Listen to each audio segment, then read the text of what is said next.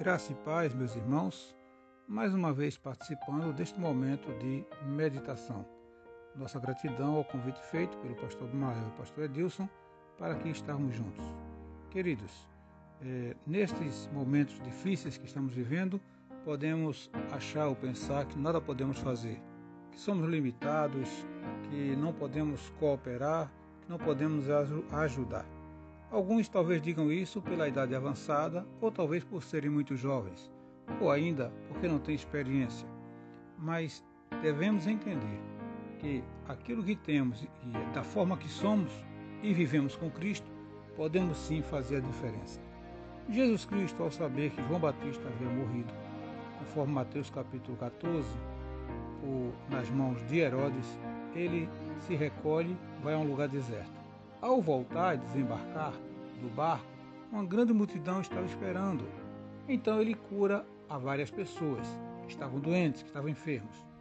E em Mateus capítulo 14, 15 a 17, assim nos diz a santa palavra de Deus.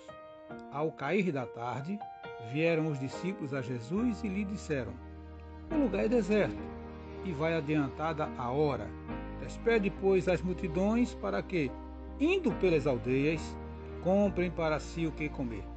Jesus, porém, lhes disse: Não precisam retirar-se, dai-lhes vós mesmos de comer.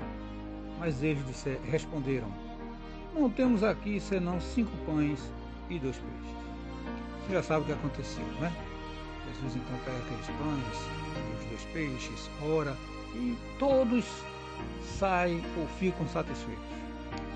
É interessante e eu não quero pensar que Jesus debochou dos discípulos.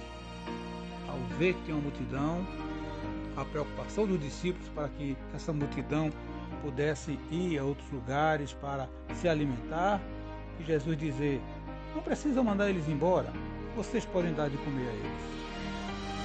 Talvez eu e você fiquemos perplexos com isso. Como é que Jesus pode dizer uma coisa dessa? Tanta gente, como é que vamos dar de comer a essas pessoas?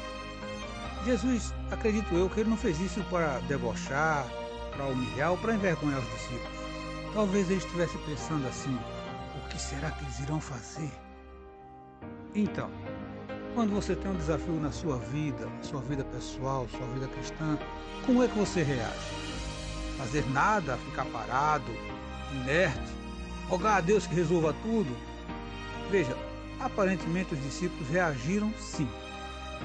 Um deles logo disse, e você tem mais detalhes nos outros evangelhos: Não temos aqui senão cinco pães e dois peixes. Ah, tem alguma coisa que você pode fazer. Você não precisa se esconder nas suas dificuldades, você não precisa se esconder atrás da sua limitação. Mostre ao Senhor o que é que você tem, o que é que você pode fazer. O resto ele fará.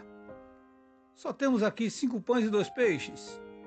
Jesus então pega aqueles cinco pães e dois peixes, ora ao Senhor e multiplica e todos ficam saciados. Pense, o que você é, o que você tem nas mãos, pode ser um grande instrumento para abençoar outras vidas.